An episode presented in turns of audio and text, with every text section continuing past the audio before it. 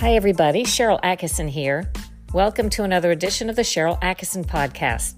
Today, cities across America are reporting disturbing spikes and shocking, violent crimes committed by children. What's happening and what can be done about it?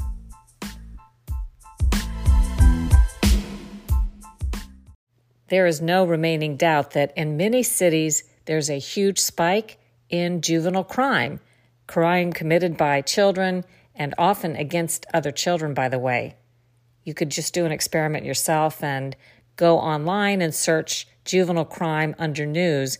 You'll see headlines like, let me read you a couple Juvenile crime remains top priority as Maryland General Assembly reconvenes. Nebraska rejoins federal juvenile justice program to improve system. Community activists say juvenile law needs to change. DC residents share concerns amid rise in juvenile crime, discuss new school safety bills. In Charlotte, juvenile involved property crimes shootings increased in 2023. And if you haven't heard about the carjackings that kids are committing, it's as if they've suddenly discovered this is something they can do. And in many places, there's little to no accountability when they're caught. There are children as young as eight years old doing these sorts of things. I read one article that talked about carjackings just being out of control, and it said that 70% of the arrests were juveniles. What on earth is going on? Well, I'm looking into America's juvenile crime wave for a story that I'm reporting for my TV program Full Measure. That's scheduled to air Sunday, January 28th. And for that story, I spoke to one young man who got into trouble when he was 15 years old and I spoke to his mom too. Very interesting. I wanted to get their thoughts on how he went down the wrong path and how he got out. So here's an interview with Devalio Anderson, now 19 years old, and his mom, Odester Halliburton. Um, I first got in trouble when I was 15 that summer. It was for like petty charges. I got put on probation. And then after that, when I was 16, turning 17 that summer, that's when I had like a week span of charges that all got added up all into one day and then yeah after that day when I was locked up after my 21 days in the juvenile detention center and then that's when I realized that like I was going to be in there for a little a little bit. What kinds of things were you doing? Um grand theft, credit card theft, credit card fraud, possession of a firearm, discharge of a firearm, um, possession of marijuana, and other charges. I can't really remember all of them. When you look at that, I know you were an excellent student. I'm very proud of you. What do you think made you go down that path? Um, trying to follow the world, but the world's always changing. So yeah, I can't really fit into something that's always changing and evolving. Explain a little more. I know you're taking psychology, so you can put this stuff, you'll be putting these things into um, more clinical terms at some point, but do you feel like it was your friendships or lack of friendships or, um, you know, any, any thoughts as to how you went in that path instead of just uh, getting yourself really dissolved in in your schoolwork or some kind of sports? Yeah, um, growing up, I grew up fast. Like I was always a younger kid hanging out with older kids, but they were never a bad influence on me. I was always just, I guess like if I see like celebrities doing something or like people of a higher status, that would kind of make me like shift more towards like that image in a sense. And yeah, I guess that just led to me. Popular culture, watching celebrities and yeah. bad behavior by famous people. Mm. Okay, as your mom, as his mom, what are some of your thoughts about this time in his life and what your reflections are as to what you were thinking at the time when you knew he has all this potential? So, at that time, I knew I thought it was peer pressure because growing up, in my eyes, I'm his mom, right? But in my eyes, Devalio was just a phen- phenomenal kid. Excellent grades. He was just that powerful kid everyone loved, you know. So when he was going down that path, all I did was pray because I knew I had faith that out of all this heartache that I was going through, at the end it was going to be different. So I just continued to pray and believed in him. I knew he was going to change. It was just a matter of time, you know. When you were locked up, was this a juvenile facility, the one you spent the most time in? And were you required to stay there and you finished high school? Like, explain that period of time and how things turned around. Yes, ma'am. So I went from the, like, I guess where every juvenile gets locked up in their county. From Duval, then I got shipped to a level six program in Tallahassee. What's level six mean? Um, they have level six, level eight, and level ten, and it's just like different timelines for when you're in it. So level six is six to nine months. Eight is ten to twelve, and I think ten is eighteen to thirty-six, and it's like from non-secure, and then the security rises with the eight and the ten. So you were in a less secure place, but you weren't allowed to leave. Yeah, and I'm sorry. What was the question? Well, what happened there and how did you turn things around? What did you do some self-reflection while you were in that facility or what changed you? Yeah, almost every night when I was locked up, I would do like I guess I would self-reflect on my past and what I did to get here and even the way I was living regardless of if I was breaking the law or not. Just like I don't know, I guess that's when it clicked that I knew that I was lost and I was trying to follow something that wasn't right. And that's when like I started to like actually pray and talk to God rather than just trying to pray a prayer that sounds nice.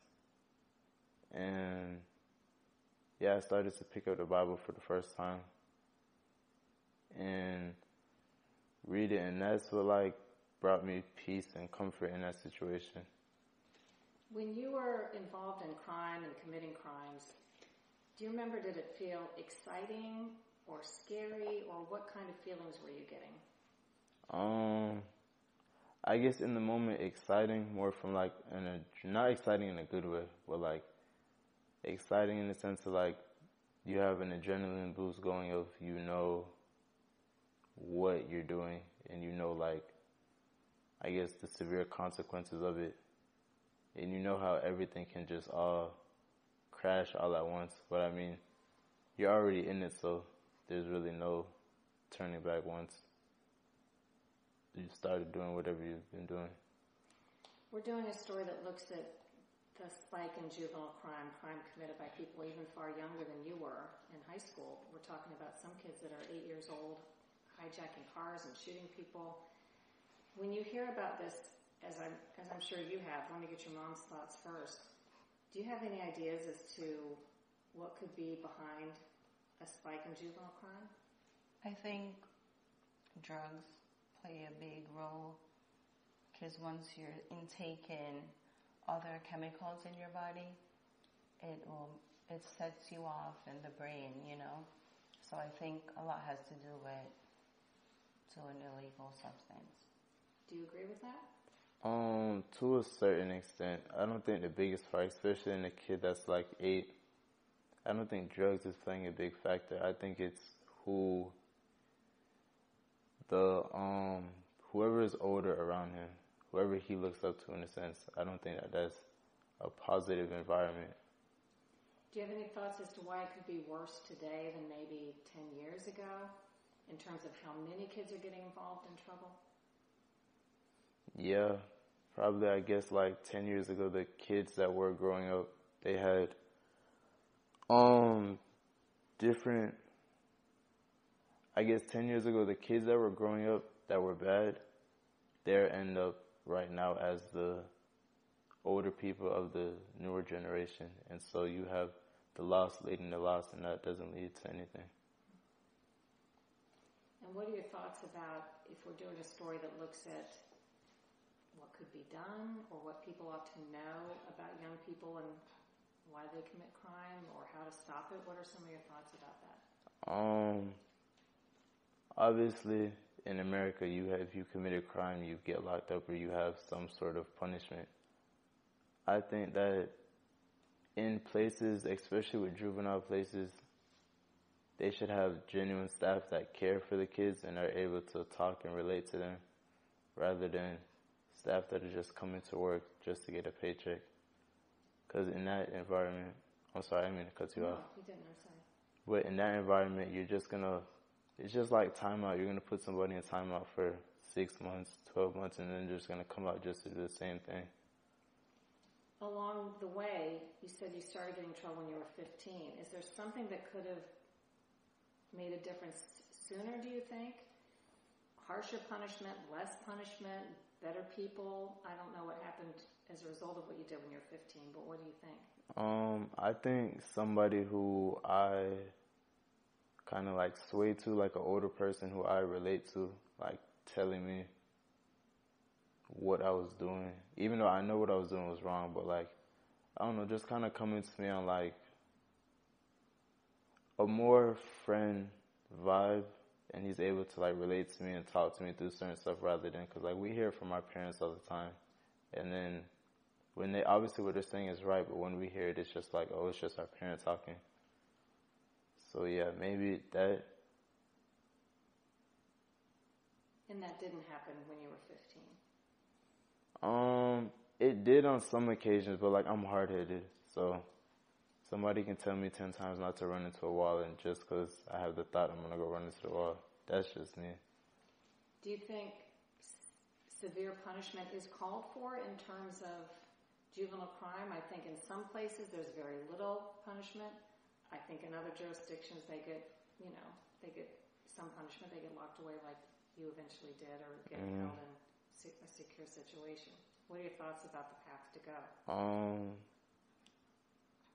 see, to be honest, I don't, I don't think this might sound like off topic or I don't think jail works because too much people go back to jail for jail to work. I think it's whatever happens to the person while they're in there, whether they finally talk about what's bothering with them or what's tormenting them deep down inside and they finally get that released in there to where when they're able to come back into society, they're able to like perform or just better, maybe. yeah, just like maintaining society as a person who is fixed and healed rather than a broken person. You um, applied for college when you got out. You got accepted. My understanding is to three you applied for. Yeah. Congratulations. Thank you. Do you have a different sense now that you fit in with the changing world? What is different besides, I mean, I guess you said your faith in God or your relationship. Is there anything Mm. else? Do you feel like you have more of a place now? What's changed? Um, no, yeah, that the, my relationship with God has been the biggest thing, cause once I put my identity in Jesus Christ, it's like I'm not, I can't be swayed towards anything else, cause I have my foundation on that. So it's like, however the world goes, whatever happens, I know that God has a plan for my life. As long as I'm staying with Him through it, then I should be fine. Some kids get in trouble. They have no positive authority figures in their lives. Clearly, your son did. And you see him going down this path with all the promise he has. He had opportunities. What are your thoughts on what a parent can do or what someone can do with a child? Even in the best of circumstances, maybe they feel like you feel like you've given them, but may still go the wrong way. I think as a mom, you just always have to try and get as much help as you can from all sources. Just try and never give up, you know. I know Devalio was going through and all I did, I prayed a lot.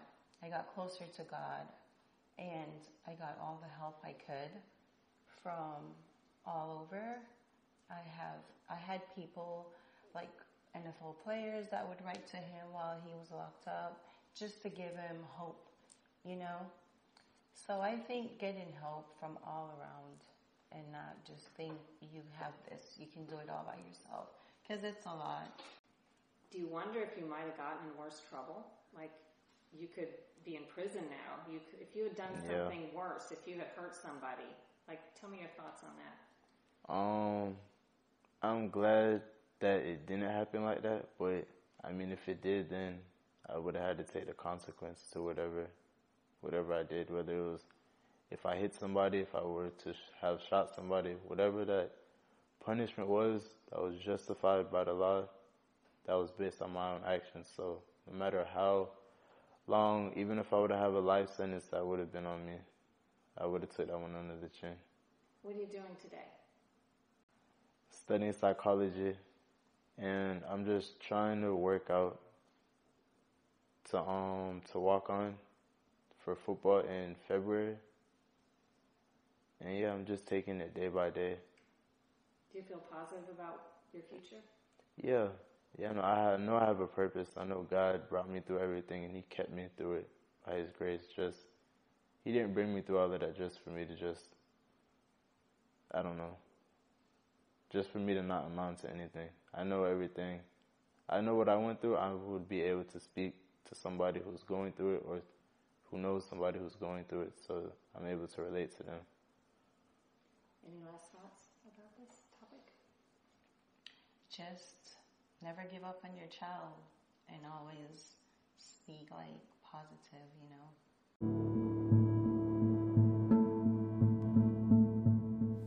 After a short break, one of the most terrible crimes I've interviewed anybody about three children in Florida who allegedly murdered three other children execution style.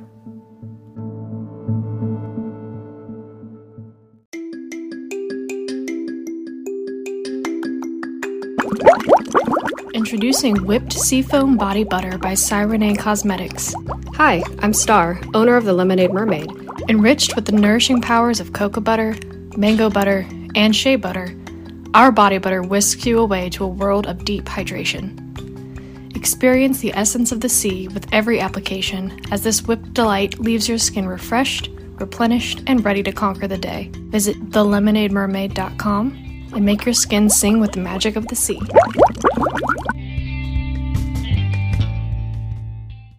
Now you are going to be hearing from the grandmother of a young victim in a terrible case in Marion County, Florida, that would be going to trial soon. This is a case where six children who knew each other were, according to police, driving around looking for trouble, basically, late at night, looking to commit crimes, smoking marijuana or using drugs and or using other drugs. And something happened and it turns out that three of the children allegedly ended up shooting and killing execution style three of the other children. Lisa Windsor is the grandmother of a young victim named Layla Silvernail in this crime. Here's a little bit of my interview with the grandmother, Lisa Windsor. Well, we haven't actually learned exactly what happened because it's still under, uh, in the court system, I should say. Um, but it, uh, what had happened has, um,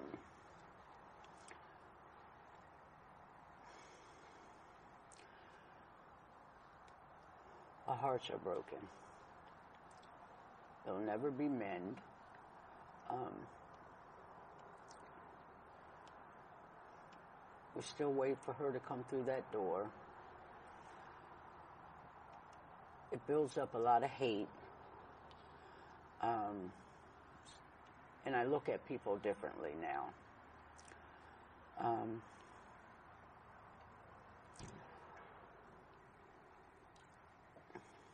for me, I it's still fresh. I'm still a little bit numbed. Um,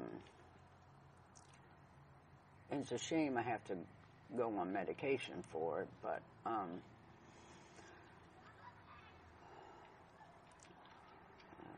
I just Did Did you know any of these kids that she was with? Do you know if you ever met any of them? no, I have not met any of them. Um, I know they all, I think they all used to go to school together.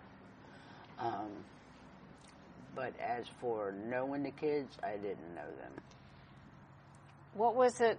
What were your thoughts when you learned that these were children, you know, underage, that were responsible for these horrific things?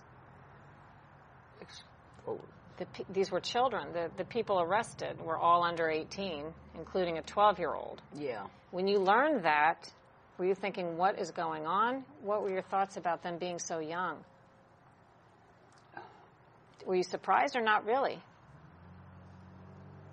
It was shocking because why would be, uh, especially why would a 12 year old have a, a gun to begin with? Um,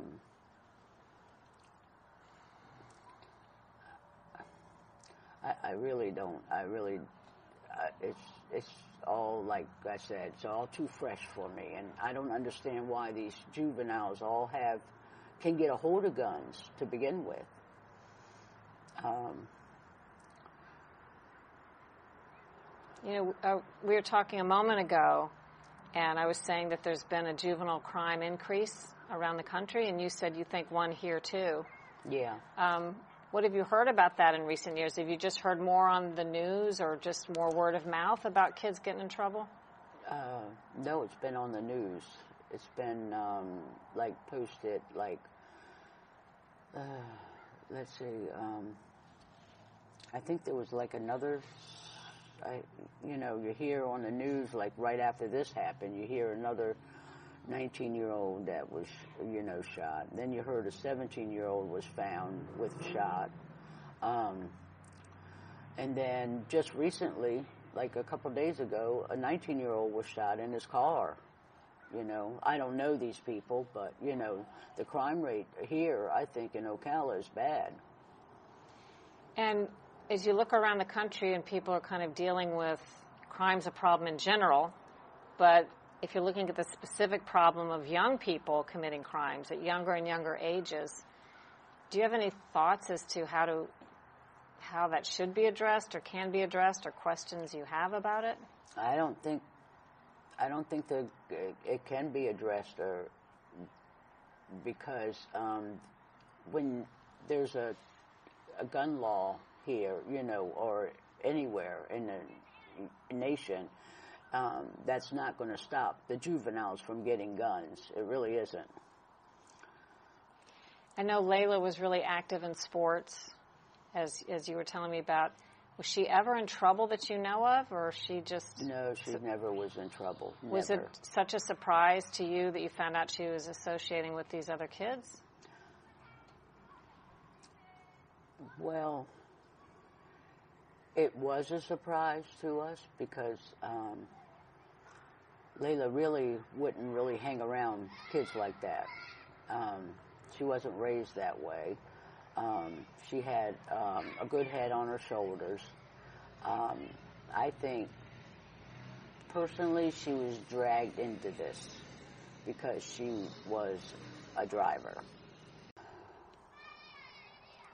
You did you raise her for how many years, or how long was she living with you? Um, I want to say I've been raising her since, actually, since she was a baby.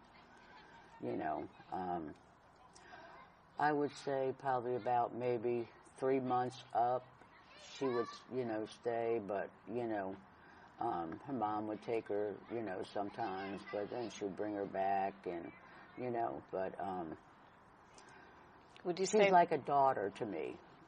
My only granddaughter. She was just like a daughter to me. would you say the sports related things that you did were the most some of the most the sports related activities and the travel team were those some of the most Memorable Yeah. moments, yeah, that we've had. what was it like when she had a good game or sort of what was her personality like?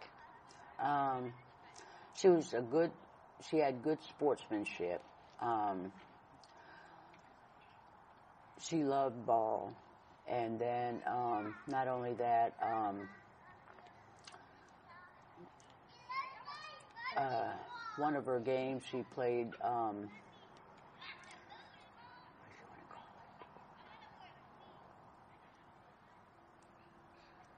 it? Softball related? Yeah, but it was a position she played. Oh, okay.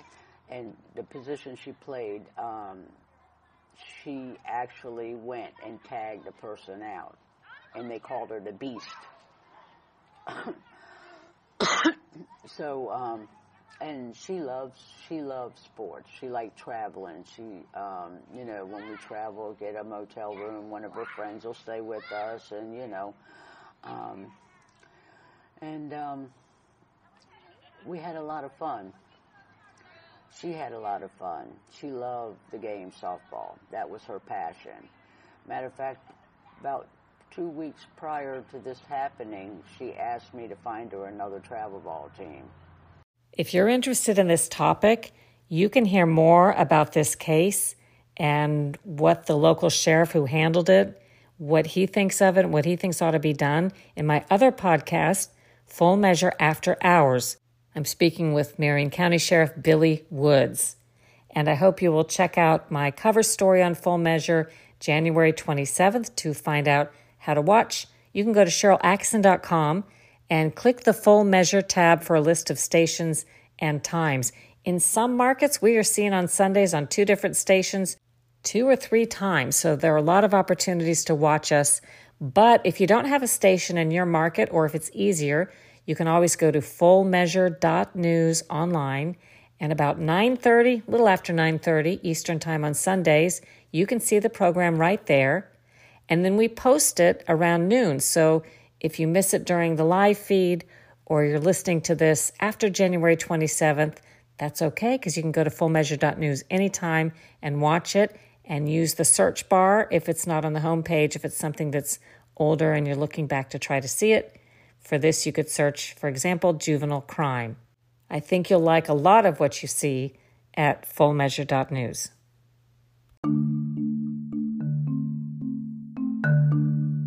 In this age of a highly controlled media landscape, it's never been more important to fight the heavy hand of censorship and support truly independent journalism. Go to SharylAttkisson.com and click on the Store tab for a great way to do that. There are all kinds of fun and functional products designed specifically for independent and free thinkers like you, featuring slogans like I tested positive for critical thinking and I need to find some new conspiracy theories, all my old ones came true. Proceeds support independent journalism causes like the ION Awards for off narrative, accurate reporting.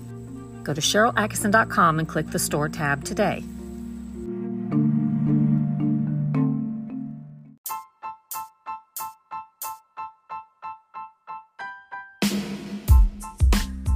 Thanks for listening, everybody. I hope you enjoyed today's podcast and that if you did, you'll leave us a great review, subscribe, and share it with your friends. Check out my other podcast, Full Measure After Hours. And now you can support independent journalism causes by visiting SharylAttkisson.com and clicking on the Store tab. There are some thought provoking and fun products designed exclusively for independent and free thinkers like you, such as products with the slogan, I need to find some new conspiracy theories. All my old ones came true. Proceeds benefit independent reporting causes. Do your own research, make up your own mind, think for yourself.